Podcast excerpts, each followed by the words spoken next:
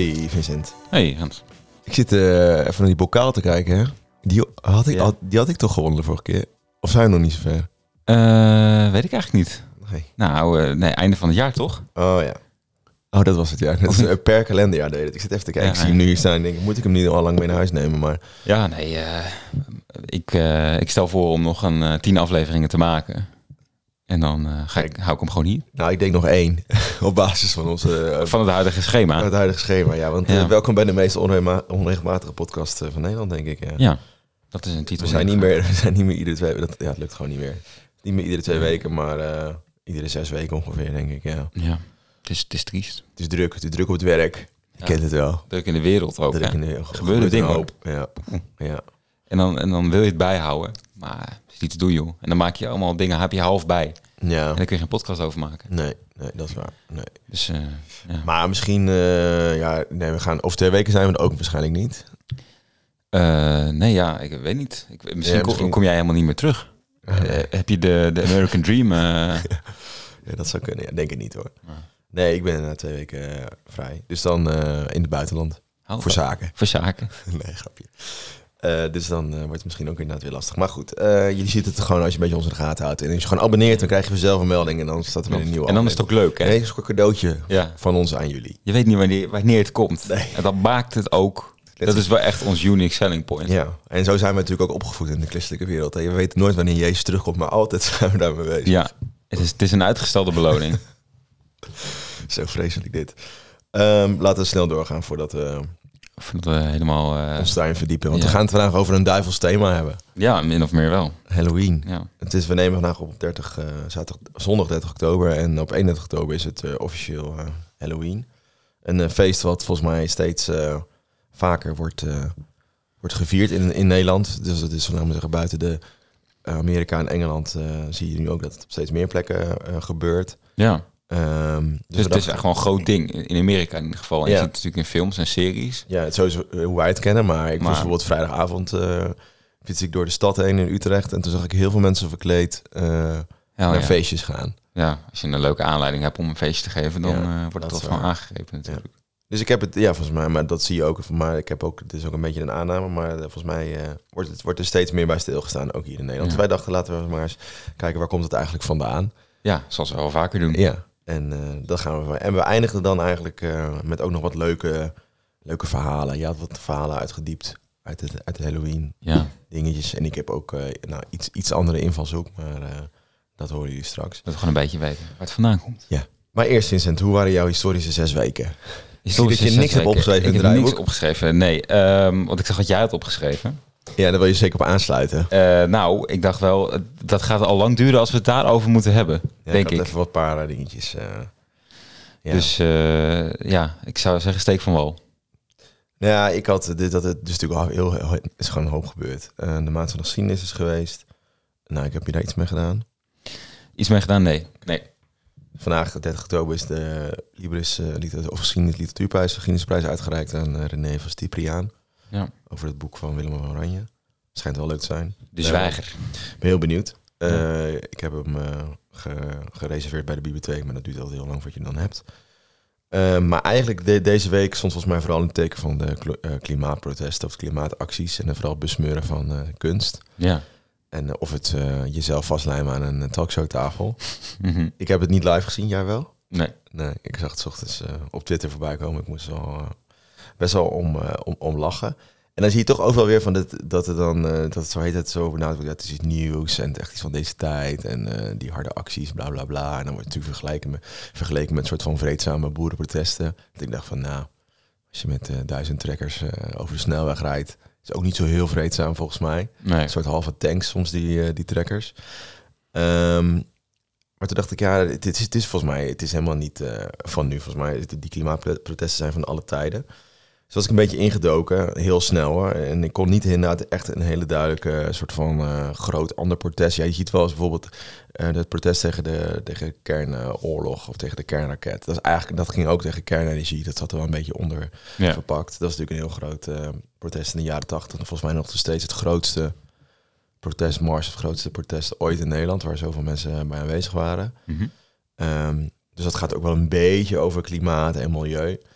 Uh, maar je ziet ook al eigenlijk vanaf 1900 wordt er dus al uh, op een soort van uh, gestructurele manier of in een verenigde manier wordt er bezig gegaan met, nou, met verontreiniging van, van de natuur en daar protesten tegen voeren door bijvoorbeeld vooral campagnes zie je dan.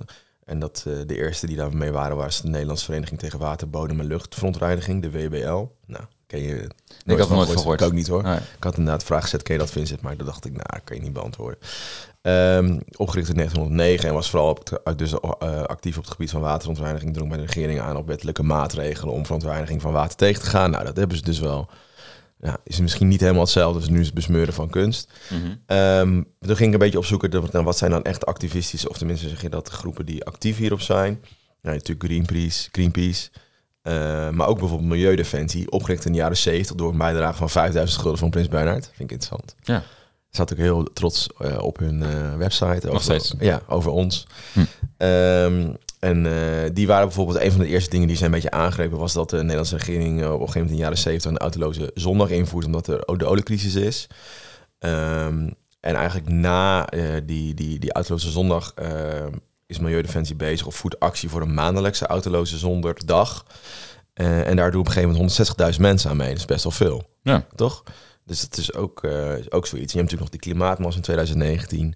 Dus nou, dat is de grootste ooit in Nederland. Ik weet niet of je dat, dat, dat ken je misschien nog wel. Al die mensen in die trein gingen en al die borden en nou, bla bla bla. Ja, en, die daarna bij de McDonald's gingen eten. Ja, ja, dat, ja dat verhaal, ja. um, dus ik dacht, nou, volgens mij heb ik nu een beetje laten zien dat het niet iets van, de, van nu is of zo. Gelukkig maar, denk ik. Nee, maar wel uh, weer een soort nieuwe twist. Nieuwe twist, ja. En daar wil ik het even, daarom dacht ik, dit is een heel lange inleiding, want daar wil ik het even met jou over hebben. Want jij hebt natuurlijk ook kunstgeschiedenis gestudeerd. Tenminste, ben je mee bezig geweest ja. tijdens je studie. Groot liefhebber, volgens mij. Uh, ICOM, museumkaartenhouder. Weet ja, dat zegt, dat zegt genoeg. Ja. je bezoekt wel eens een museum. Wat, wat, vind, je, wat, wat vind je er nou van dat, dat, uh, dat het gebeurt? Uh, het, en, en, dan heb je het over het, uh, het besmeuren van, uh, van, van, van het, glas. Van het, ja, op, bij het Van Gogh. Nee, dat is niet waar. Nee, inderdaad. Maar het besmeuren van op deze manier actie voeren. Ja. ja. Want ik denk dat je misschien wel achter de boodschap staat. Ja. Maar gewoon meer de manier waarop ben ik wel benieuwd naar. Ja, ik, ik had me, want ik zag dat je het op had geschreven en toen dacht ik, ik had er wel van gehoord, maar ik zou het nog eens even verder, uh, ja. uh, wat er nou precies, precies gebeurd is. Um, wat ik wel vooral ik heel grappig vind, is dat veel mensen erover verontwaardigd zijn, mm -hmm. die tot nu toe niet wakker lagen van, van een schilderij, zeg maar dat het nu opeens een heel groot probleem is dat er iets met een schilderij gebeurt, terwijl ze misschien nog nooit in een museum zijn geweest of zo. Ja.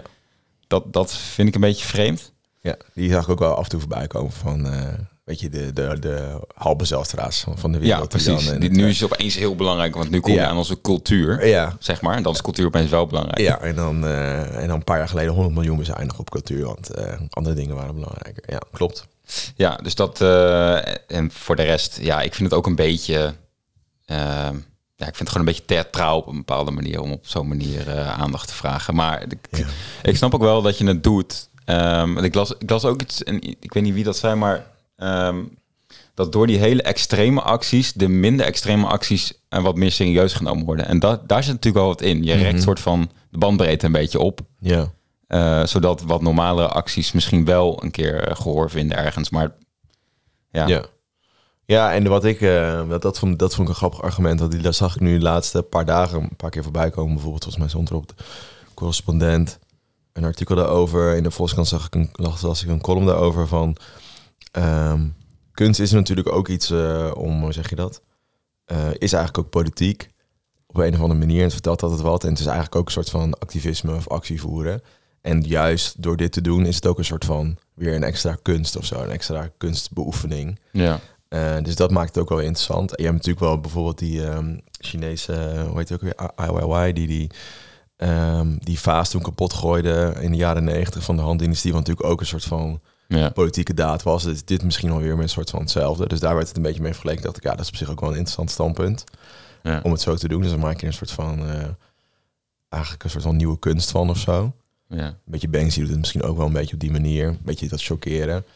Um, en ja. ik vind, vind ik hun, uh, de, dus de argumenten die ze elke keer uh, gebruiken, die niet altijd even inderdaad goed overkomt omdat ze vaak heel zenuwachtig zijn en een heel theatraal doen. Of ze worden natuurlijk over. Heb je dat film gezien in uh, Mauritshuis? Ja, die zag ik. Shame.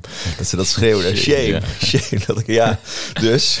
En dan wel filmen ondertussen, maar dan heeft ze zeggen tegen die mensen shame, shame. En iemand ging ervoor staan uh, op een gegeven moment. En, uh, ja. ja, heel gek, ja. Maar goed, daar dan een glasplaat voor.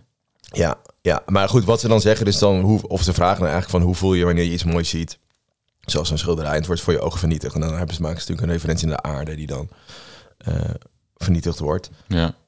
Um, en volgens mij zei het Maurits zelf ook van ja, de kunst is niet weerbaar, dus blijft een beetje poten af. En de aarde. En, maar dat is best wel grappig, omdat ja.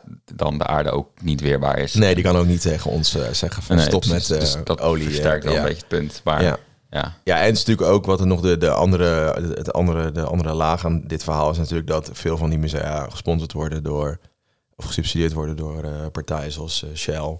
Ja. Um, en daar dus een soort van greenwashing mee doen. Dus dat is natuurlijk ook wel een ander, maar die, ja, die komt niet heel, ja, die komt wel naar voren, maar die zie je niet vaak, uh, zie ik niet heel vaak voorbij komen in de argumentatie. Het gaat vooral inderdaad een soort van uh, dat het heel belangrijk is voor Nederland, een soort identiteitsvorming, die schilderijen, zoals dan nu een Mauritshuis meisje van de parel, dat dat, dat dan vernietigd of vernie nou, uh, verpest zou worden. Ja. Het is wel interessant. Ja, ik uh, heb ook nog niet echt een duidelijke mening. Volgens mij moeten we hier nog even over nadenken. Maar ik dacht, vond het wel even leuk om met jou zonder of buiten de of binnen de podcast in plaats van de buiten hier eens een keer over te hebben. Ik vond het wel een slechte beveiliging. Dat is wel ja. wat ik dacht. Hoe, hoe... Nou, je hoorde wel filmpje van dat Mauritshuis ze deden heel weinig.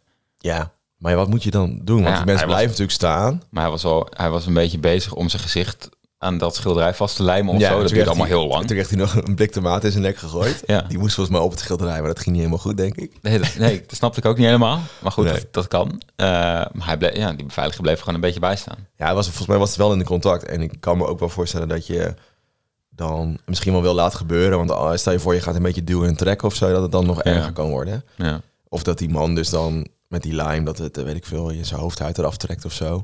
Ja. Dat lijkt me niet trouwens. Maar of dat het gewoon een schilderij op de grond valt en eh, dat er, ja, Ja. dat er ja, voor altijd schade is. Wat Britstift gebruiken ze toch, geloof ik?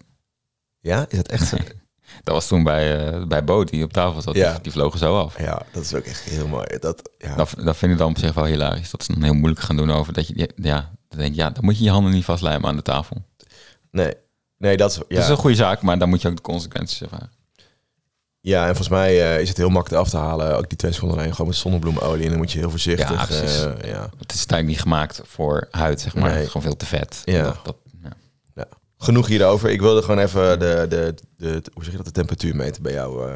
Ja. En ik vond Maar ik vind het belachelijk.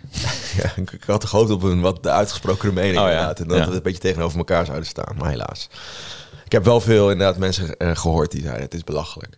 En dan Ja. zeggen uit alle eh, verschillende niveaus. Dat zeggen op mijn werk, eh, collega's, vrienden. Ja. Dus nee, dat ik vind het ook wel makkelijk om het juist te zeggen dat het heel belachelijk is. Ja, ja. Je moet inderdaad gewoon even... Maar dat snap ik ook wel. Als je gewoon een soort van... Als je koppen snelt of zo, dan is het natuurlijk ook heel belachelijk. Van, Uiteindelijk is schilderij alleen ook maar gewoon een, een plaatje, bij wijze van spreken. En gaat het meer om het idee dat erachter zit. En eh, is dit precies hetzelfde. Namelijk dat het gaat om het soortzelfde grootste idee. En dat weeg je dan een beetje tegen elkaar af. Ja, en dat is precies volgens mij wat je de laatste paar dagen dus leest over dat het eh, eigenlijk ook een soort van kunst is door juist Ja. eh, dit te doen. Misschien laat ze het wel zo, tomaten erop zitten. Ja, het is natuurlijk, dan maakt het, Dus markt. Ja, dan, ik zou dan nou juist nu gaan kijken dan. Ik zou een kaartje kopen, want dan eh, wordt het een soort van gebruiksvoorwerp, want misschien nog wel Het mooiste zou zijn, want natuurlijk zo'n National Gallery heeft waarschijnlijk de, die heeft de portretrechten, denk ik, van dat schilderij.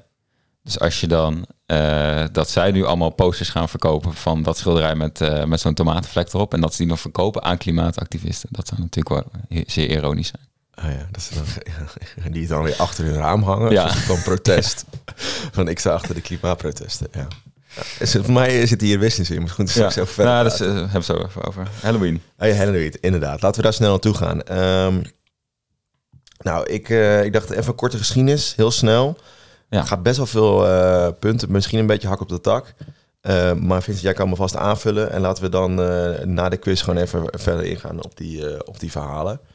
Ehm, gewoon beginnen bij het begin, zoals ik al zei net bij de intro, ehm, eh, zien we gewoon steeds Halloween steeds vaker voorbij komen. Niet alleen in Engeland en Amerika. Ik dacht altijd dat het echt een, een Amerikaans iets was. Ik dacht, nou, misschien heeft het wel iets te maken met eh, Thanksgiving of met Black Friday, waar we het over gehad hadden. Ja. Dus waarschijnlijk wel ergens met christelijke roots. Is, eh, nee, het is eigenlijk nog veel, veel eerder. Ehm, en de naam Halloween uh, komt eigenlijk, uh, werd voor het eerst gebruikt in het 16e eeuwse Schotland. En is eigenlijk een verbastering van All Hallows Even, oftewel de vertaling van Allerheiligen. Dus dan zie je toch wel die eerste christelijke connotatie. Dus zo'n 400 jaar oud uh, werd het voor, ja, de, de, de term Halloween is voor ongeveer 400 jaar oud. Um, en de oorsprong van Halloween gaat nog wel echt iets verder, verder terug. Um, want het is eigenlijk voortgekomen uit een Keltisch feest. Ik denk dat het uitspreekt als Samhain. Ja, Samhain, Samhain. Um, en dat, de Kelten waar zaten ongeveer uh, Ierland, Engeland, een beetje Noord, Noord-Europa toen de tijd. We hebben het nu over echt voor, uh, voor de begin van de christelijke, christelijke jaartelling. En die vierden eigenlijk op 31 oktober een soort van uh, overgang van de zomertijd naar de wintertijd. Wat mm -hmm. wij vannacht ook hebben gedaan. Ja. waar was jij toen je het vierde? Vannacht? Ja. daar, kan, daar kan ik me niet over uitlaten. Schaam. Um, uh, dus dat was eigenlijk uh, nou, het einde van het oogseizoen. Uh, allemaal war warm naar binnen toe. En nou, misschien een beetje tegenhangen van een soort midzomerfeest. Wat de langste nacht is. Dan nu werden de dagen korter, kouder. Ja. En begon eigenlijk het nieuwe jaar volgens, volgens de Kelten. Um, en op, de, op die tijdens dat oudjaars, wat we natuurlijk ook wel een beetje kennen, nu al nog steeds, was dat mensen grote vreugdevuren aanstaken en voerden ze verschillende rituelen uit. Waarbij ook waarschijnlijk uh, mensen werden, werden geofferd, eh, geofferd en dieren. En dat deden ze eigenlijk uh, uh, om te voorkomen dat ze geterroriseerd werden door geesten en mensen die overleden waren. Nou, dat is eigenlijk een beetje overeenkomstig met het afsteken van, van vuurwerk, want dat is ook het verjagen van geesten. Ja. Um, um, dus dus dat, dat, dat lijkt eigenlijk allemaal een beetje op, op elkaar. Um, dus ja. eigenlijk draait Thanks, of Thanksgiving, ik bedoel Halloween, net als eigenlijk Thanksgiving, Black Friday, luister ook nog eens die aflevering terug. Eigenlijk een beetje om die overgang van zomer naar, naar de wintertijd. En ook een soort dankdag, dankdagachtige praktijken van nou, bedankt dat de oogst gelukt is. Of nou, dat we in ieder geval oogst hebben en dat we nu ja. ons kunnen voeden voor de, de, donkere wintermaanden. Dat is wel een beetje een uh, soort allegaatje van, uh, uh, van, van, thema's of zo die, die ingevat werden. Dus je had dus alle zielen, of alle heiligen moet ik zeggen.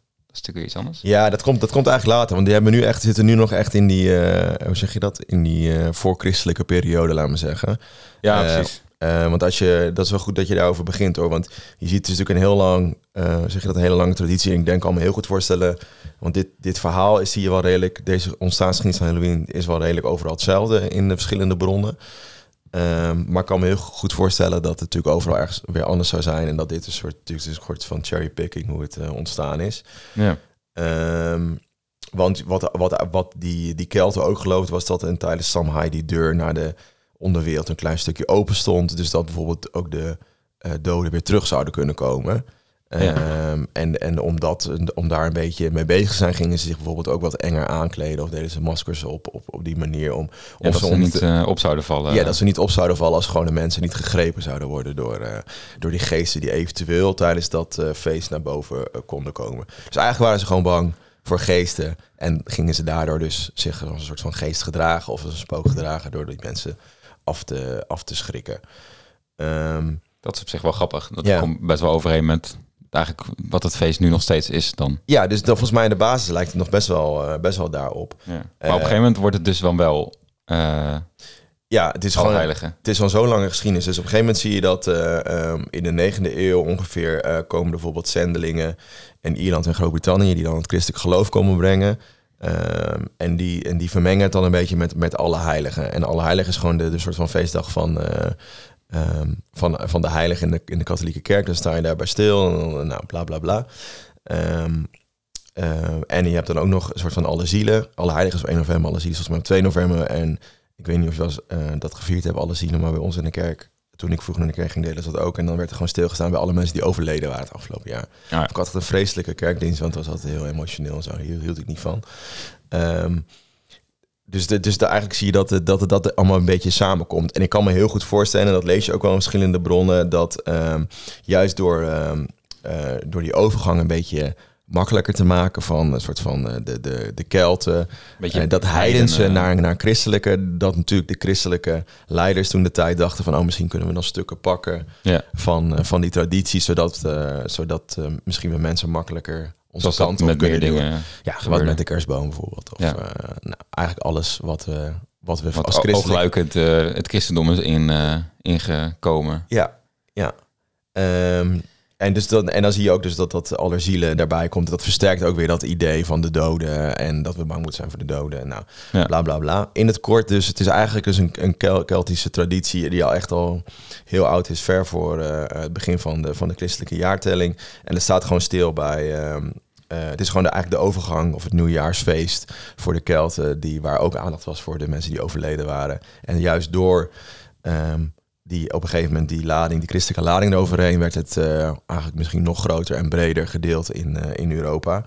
Ehm, en dan zie je eigenlijk heel lang, eh, lijkt die traditie een beetje stil te staan of zo. Tenminste, ik kan niks vinden over eigenlijk tussen 1200 en 1600. Mhm. 1700. Ja. En dan lijkt het wel of het, of het stil is of dat het alleen maar in Engeland of zo gebeurt. En dan zie je juist doordat dan die, bijvoorbeeld door de hongersnoden in, ehm, eh, in Ierland, weet je wel, die, die aardappeloogst die mislukte bijvoorbeeld in eh, 1800, 1900. Eh, en dus dat er heel veel Ieren trokken naar Amerika. En je had natuurlijk daarvoor al die, die pelgrims die trokken van Engeland, maar ook eh, in Nederland naar Amerika om zich daar te vestigen, een nieuw land te stichten.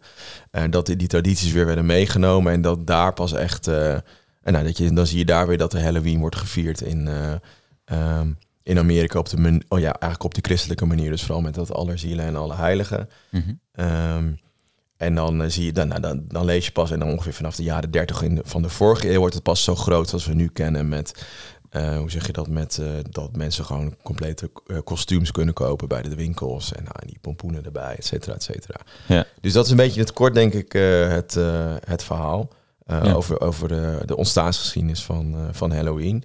En dan heb je nog wat, nou, wat, wat, wat zij dingen, want als je denkt, ik zei net al eh, pompoenen, want dat is natuurlijk een van de dingen waar je aan denkt bij, ehm, eh, bij Halloween, tenminste, dat vooral dat verschil, dat, dat uitcarven van... eh, van Ja, zo'n eh, hoofd in een eh, pompoen met een eh, lichtje erin. ja, en hoe daar, waar daarna, hoe het daar, daar, ja, daar zijn eigenlijk verschillende ontstaansgeschiedenissen over. Maar eentje was wel heel mooi. En dat lijkt een beetje op een soort van mythe en zagen. Een heel, ik vond het best wel standaard verhaal over een, eh, een man genaamd eh, Stingy Jack. Die herhaaldelijk eh, de duivel in de val eh, heeft gelokt tijdens zijn leven. Ehm, en, op, en op een gegeven moment eh, krijgt die duivel hem te pakken. En die zegt van op één voorwaarde. Eh, of tenminste, de, hij had de duivel te pakken en toen zei hij, eh, nou ik laat je los, maar op één voorwaarde is dat je mij nooit, eh, dat ik nooit in de hel hoef te komen. Want die man was niet zo kosher, laten we zeggen, gedurende zijn leven. Goeie deal, zou je Ja, denken. best een goede deal had hij dus met de duivel afgesproken. Maar toen Jack stierf, toen mocht hij ook niet naar de hemel. Want hij had helemaal geen goed leven gehad. Hij had wat vreselijke dingen gedaan. Maar hij, hij had een afspraak met de duivel, dus hij mag ook niet naar de hel. Dus waar moet je dan naartoe? kun je nergens heen? kun je nergens heen. Dus hij mocht of ging eigenlijk zwerven over de, over de aarde als een spook. Ehm, en, de, en de duivel gaf Jack een soort brandend stuk eh, kool, een kooltje dat, eh, dat gloeide omdat het heel heet was, in een uitgehouwen raap om, eh, om zijn weg te verlichten op de, op de aarde. Ehm, en de lokale bevolking, eh, toen de tijd van de Stingy Jacks, dus dat moet ergens in Ierland, Schotland, ergens daar gebeurd zijn, begon uiteindelijk enge gezichten in, die, in hun eigen rapen te snijden om boze geesten af te schrikken. Dus ook weer eigenlijk een manier om die boze geesten af te schrikken. Ja. Dus dat is één, dat, dat is een ander. Ja, en dan hebben we nog natuurlijk dat ehm, eh, trick of trick or treat. Ik, ik ken het wel, maar eigenlijk ook weer niet. Maar dat is toch een beetje zoals Sint Maarten, toch? Gewoon snoep ophalen langs de deuren. ja, weet je hetzelfde. Ja, en daar zijn ook eigenlijk een beetje weer verschillende ontstaansgeschiedenissen over. Want het is natuurlijk allemaal zo lang geleden. Maar waarschijnlijk eh, ehm, deden de Kelten het ook al. En die gingen gewoon eh, langs de deuren om hout op te halen voor die, voor die vreugdevuren om af te steken tijdens de nieuwjaarsfeesten. Eh, en bijvoorbeeld christenen eh, bakken nog steeds aan de vooravond van alle heiligen en alle zielen een soort van zielenkoeken. Dus een soort brood of een koek eh, die je dan kan uitdelen aan de armen bijvoorbeeld. En dan zag je, ook dat juist in die, in die christelijke traditie groepen kinderen en armen langs de deuren gingen om, die, om dat eten dan op te halen. Dus dat heeft er ook een beetje mee te maken.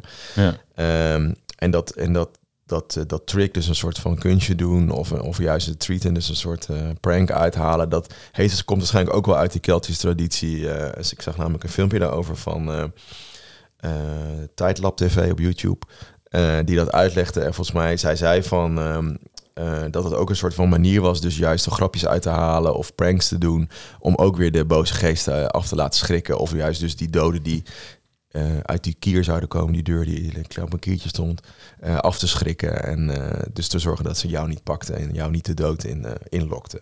Mhm.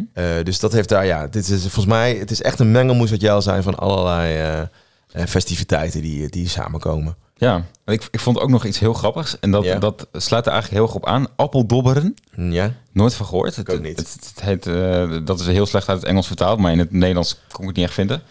Eh, en eh, dat was een soort spel. eh, en dat was eigenlijk de vaste prik dus op Halloweenfeest, maar ik had er nooit van gehoord. Eh, en dat was heel erg geworteld in de liefde, de romantiek. En het was een soort verkeringsritueel, een soort romant, romantisch ritueel, dat deel uitmaakte van een Romeins festival ter ere van Pomona, eh, de godin van de landbouw en van de, van de overvloed, hè, van de hoorn des Dus dat past ook weer bij. Of van de oogst, ja. en dat Ja. soort dingen. Eh, en hoewel, hoewel er meerdere versies van dit spel bestonden, waren het in essentie jonge mannen en vrouwen die hun toekomstige relatie zouden kunnen voorspellen op basis van dat spel.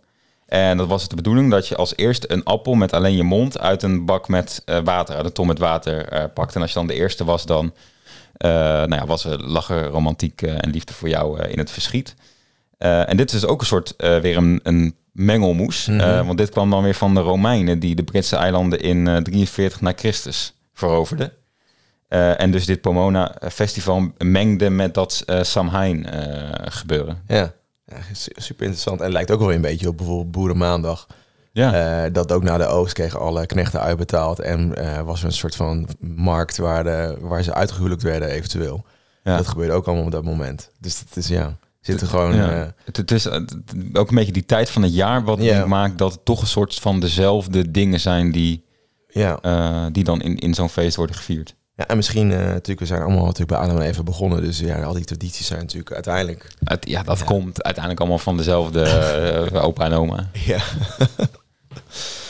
Oké, ehm, volgens mij is het al tijd voor de quiz. Hebben we in ieder geval nu een beetje van de hak op de tak het, de ontstaansgeschiedenis van, van Halloween verteld. En vooral denk ik misschien het leukste om te onthouden is dat het helemaal niet zo Amerikaans is als we denken. Want pas sinds 150 jaar, 200 jaar is het daar pas geland in, eh, in Amerika. Dus en door sterk die, gecommercialiseerd. en sterk altijd natuurlijk. Ja. En door die, eh, eh, dat kwam door die pelgrims die naar Amerika gingen voor het nieuwe, voor het nieuwe land.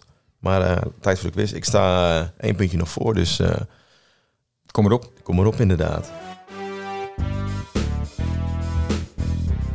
Ja, nou, de administratie blijkt er zelfs nog rooskleuriger voor mij te zijn. Ik sta twee punten voor. Ja, vreselijk. Want je had vorige keer een antwoord fout. Die, dat, eh, nou, de, de, hoe zeg je dat? Eh, de, terug, de trek of de vlucht van eh, boeren, voormalig Nederlandse boeren in Zuid- Zuid-Afrika door, door Zuid-Afrika heen heette de grote trek. Ja. En wat, wat zei ik ook weer? Ja, ik weet het wel niet meer. Transmigratie. Transmigratie, ja. Veel te moeilijk. Klopt wel goed. Ja, het, was, maar het is grote trek met dubbel O volgens mij. Oh, Ja, ja. Als je dat, had- als je dat Ja. had geweten. Ja. Ik denk, ja, hij, hij zegt niet de wow, dus dan zou die er dan niet zijn. Ehm, Oké, twee punten voor dus. ja, zal ik eh, jou dan de vraag stellen? eh, kijken of Ja, ik... eh, doe maar. Ja, als je toch nu het goed hebt, dan wordt het wel een lastig verhaal voor mij. eh, Ja, nog dit jaar. goed. Want volgens mij heb ik nog nooit gewonnen. Dus in al die seizoenen. Zeg maar stop. Stop. Even kijken. Ik eh, doe vraag 69, want vraag 68 is een combinatievraag. dus dan moet je eh, vier standpunten communiceren met vier politici. Oh, een beetje lastig. Ja, de dat podcast. is, eh, eh. dat is lastig voor mij. Ja, dus, ja, dat gaat een beetje boven jouw pet, toch?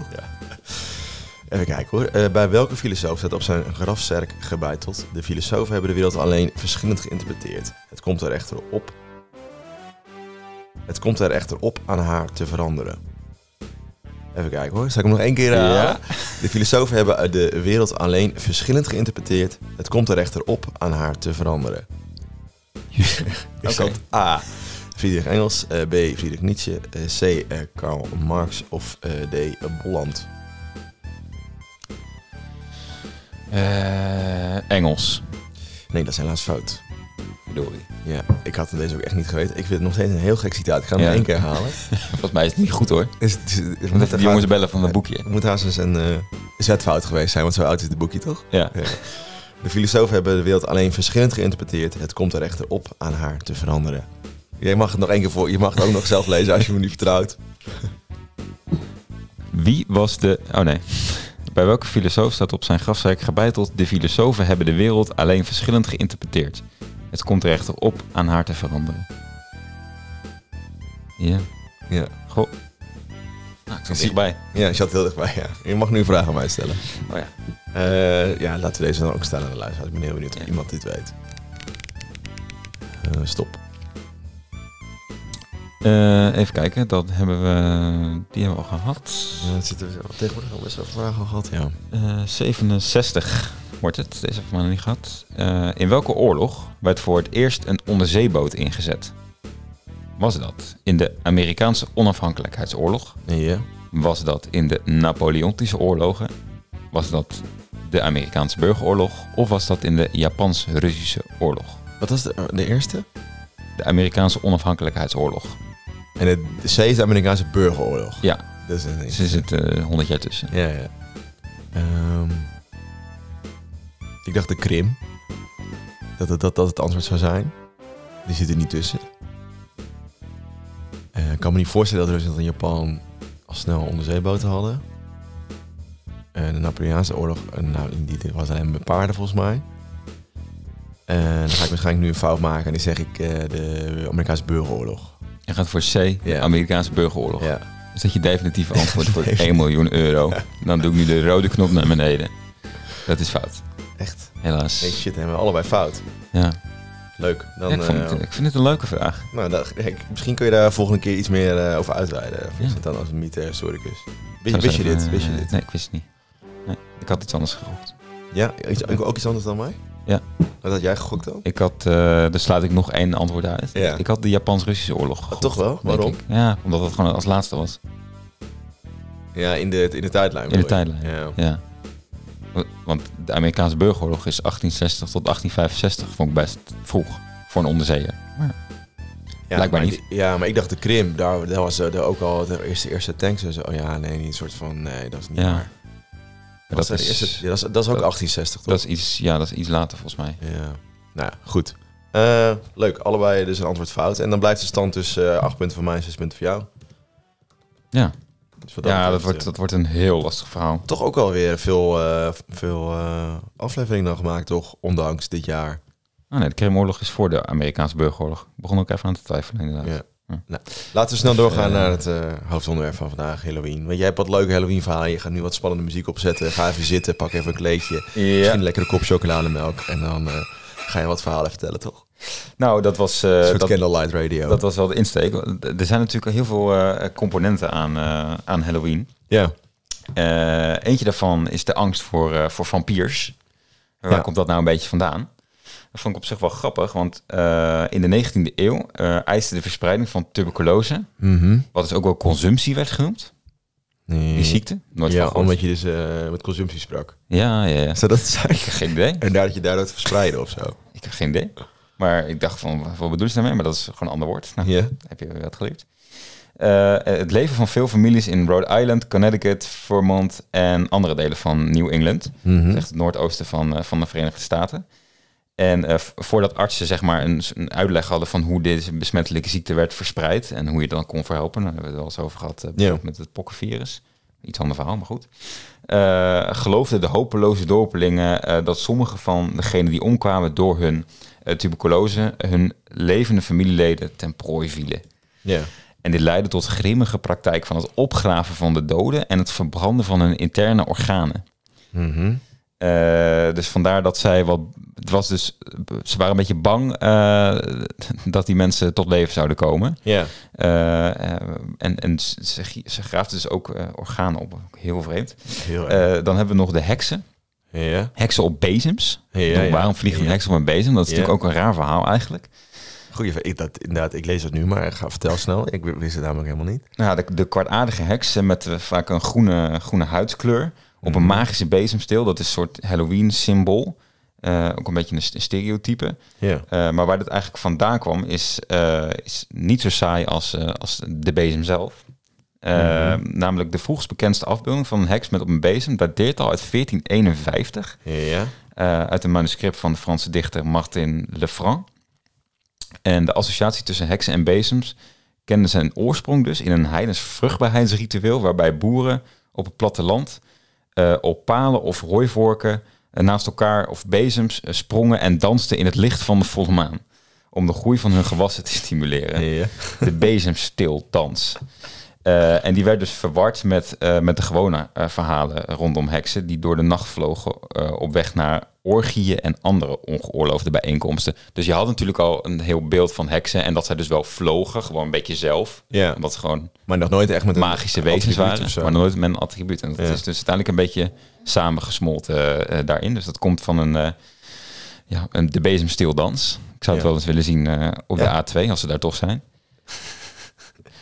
En het leukste eh, wat ik eigenlijk tegenkwam, Ja, dat klinkt- meteen heel eng. was eh, Black Halloween. Mhm. Eh, en dat hebben we het over de Halloween van 1933. ja. Eh, want de grote depressie, nou, dat was eh, eh, vier jaar daarvoor Ja, gebeurd. de beurskracht, in- beurskracht, ineenstorting van de beurs. En, en de, de depressie was natuurlijk in de jaren 30. Eh, dat was natuurlijk een tijd van economische en sociale veranderingen. In veel delen van de, het Amerikaanse leven beïnvloeden. Waaronder dus ook Halloween. Mhm. En ouders die, die waren wel een beetje bezorgd over het feit dat hun zonen op All Hallows Eve, dus Ja. Halloween, kattenkwaad gingen uithalen, om het lichtzinnig te zeggen. En wat ze daarom deden, zij organiseerden een soort spookhuis of paden, een soort spooktochten eigenlijk, speurtochten, Mhm. eh, om die jongeren maar van, eh, van de straat te houden. Want Halloween was lange tijd een, eh, een feestavond geweest voor volwassenen en kinderen. Eh, en dat werd dus ook gezien als een uitlaatklep voor jonge mannen. Om een beetje stoom af te blazen. Ik weet niet Ja. of je die film kent, eh, hoe heet het ook weer? The Purge. Ja, ja. Dat het gewoon één nacht in het jaar is waar iedereen mag doen wat hij wil. En Ja. daardoor zijn- de rest van het jaar goed kan zijn. Omdat je dan geen kwaad in je hebt. Mhm. Dat doet een beetje aan denken. Eh, en dit varieerde dan een beetje van, het, eh, van de, de poort van de buren, de schenieren eruit halen. Gewoon inderdaad die, die pranks. Ja. Eh, maar ook tot het stelen van lijken. Want in 1979 stopten ongeveer 200 jongens in Kentucky een trein door een nep opgevuld lichaam over het spoor te leggen.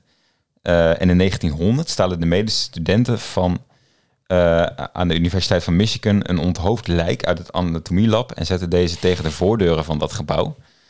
Eh, dat zou geen, geen fraai gezicht zijn geweest. En dit was dus de enige avond waarop ja, jongens zich een beetje vrij voelen om buiten grappen uit te halen. zonder een beetje het risico om gepakt te worden. Ja. Omdat dat er ook gewoon een beetje bij hoorde. En Grappig, hè? Dat, dit, dit lijkt een beetje op eh, Koningsnacht of zo. Dat is toch ook een beetje in Nederland dan de traditie dat je grappen kan uithalen zonder... ja, en, eh, of ook eens een beetje oud en nieuw inderdaad met dat vuurwerk. Dat opeens mensen explosieve dingen gaan bouwen en een beetje dingen opblazen. En normaal zou je dat toch minder snel doen, denk ik. Mhm. Ehm, en er waren ook genoeg mensen die dit niet echt als een onschuldig eh, pleziertje zagen. Nee. Eh, want, en de economische ramp, eh, dus de grote depressie, die verergerde dit eigenlijk nog. Namelijk die Halloween capriolen van, van die jongeren. Omdat ze gewoon bezorgd waren. ze, ze hadden gewoon een moeilijk leven. Ja.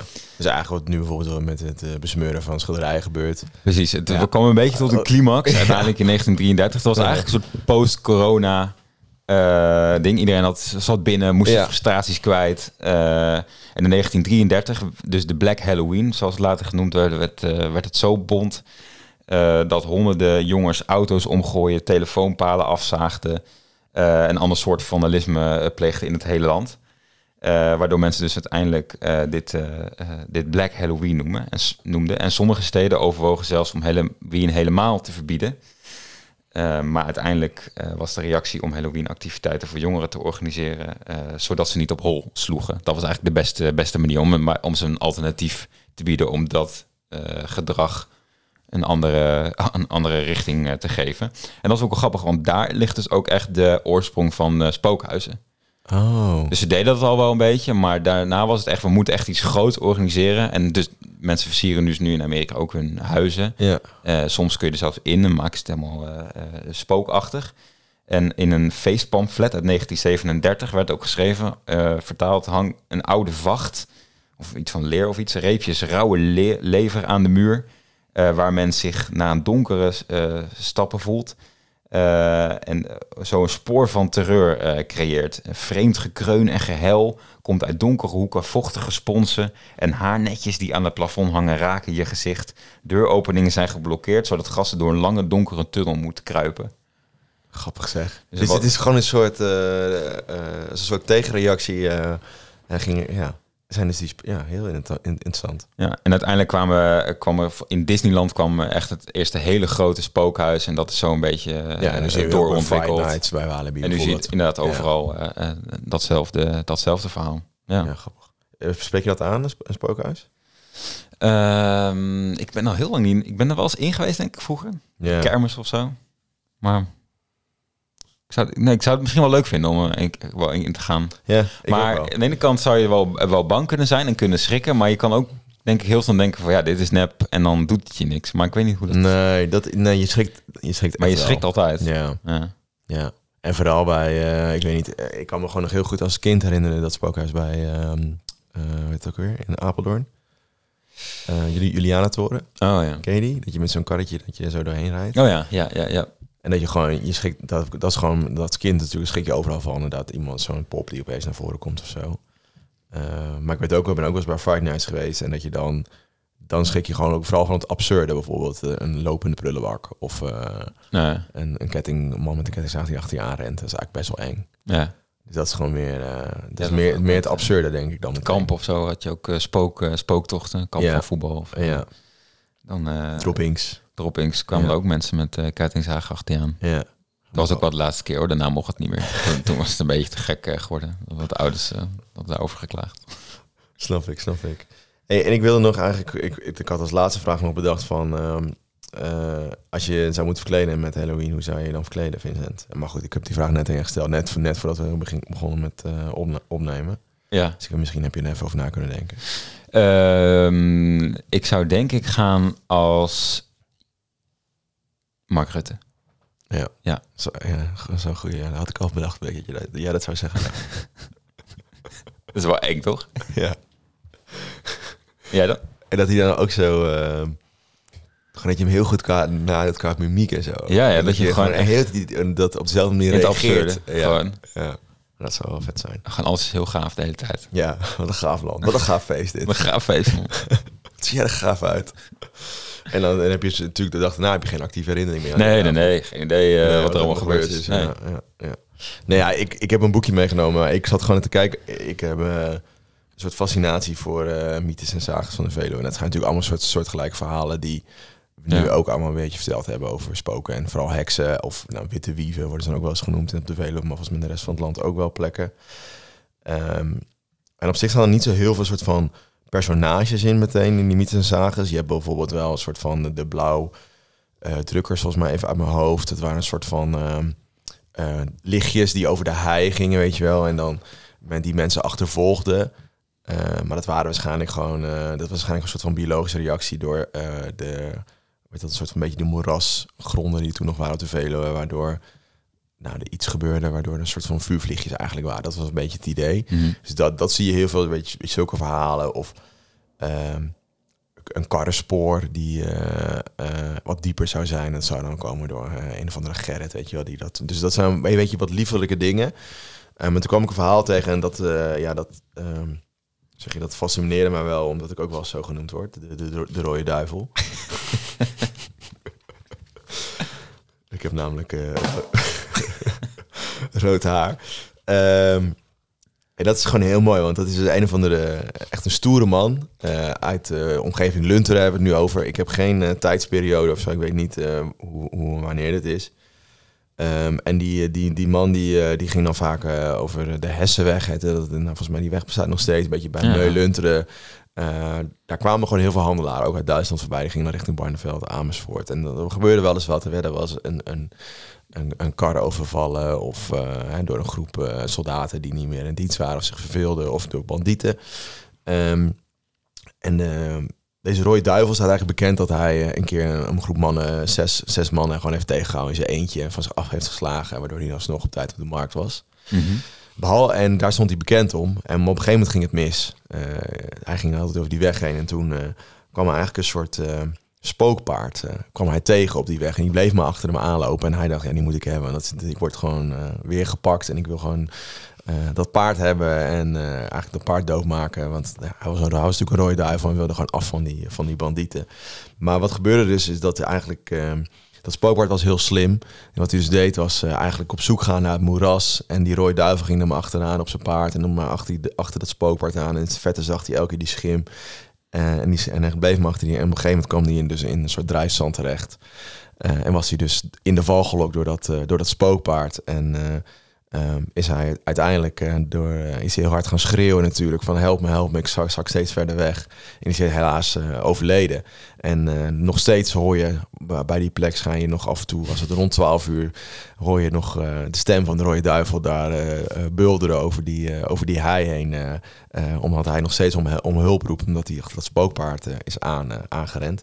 En dan zegt ook deze ehm, Jacques Gansenbeek, natuurlijk een uh, bewierooksschrijver van de Veluwe, die schrijft ook over dat later, want die moerassen zijn nu allemaal verdwenen, want die zijn allemaal, uh, zeg je dat soort van uh, uitgegraven en er is turf gestoken onder andere. Mm -hmm. En dat ze toen ook echt uh, mensenbotten en paardenbotten hebben teruggevonden van de rode duivel. Dus het moet wel echt gebeurd zijn. Ja. En als je nu dus nog daar loopt, s'nachts, dan hoor je nog steeds de stem van, van de rode duivel. Hm. Nou, dus ik zou als hem verkleed Geen idee hoe eruit ziet, maar dan ja, kan ik gewoon als mezelf gaan. kan me wat voorstellen, toch? Ja, vast wel een soort paard en een beetje lompe kleren aan of zo. Ja. Even grappig. Ja. Nou, volgens mij zijn we bij het einde en hebben we ook weer wat inspiratie voor wat gevaarlijke verhaaltjes. En mocht je nog kledingtips willen, nou, dan hebben we, ook hier, hebben we ook aan je gegeven. Ja.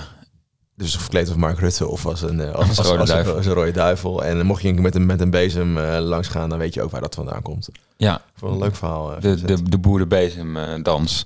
En laten we niet hopen dat het, een, dat het weer een Black Friday wordt. Nee, een Black Halloween. Ik hoop dat Black Friday wordt. Ja. Een paar goede deals uh, scoren. Ja. ja. Hey, bedankt voor het luisteren. En, ja, en mocht je nog goed langs willen, stuur dan gewoon een berichtje.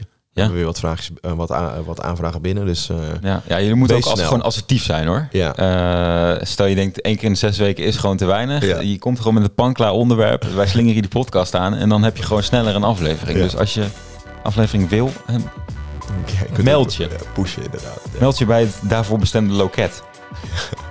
Digitale regelzaken at uh, Precies. Hey, uh, tot de volgende keer. Dag. Later.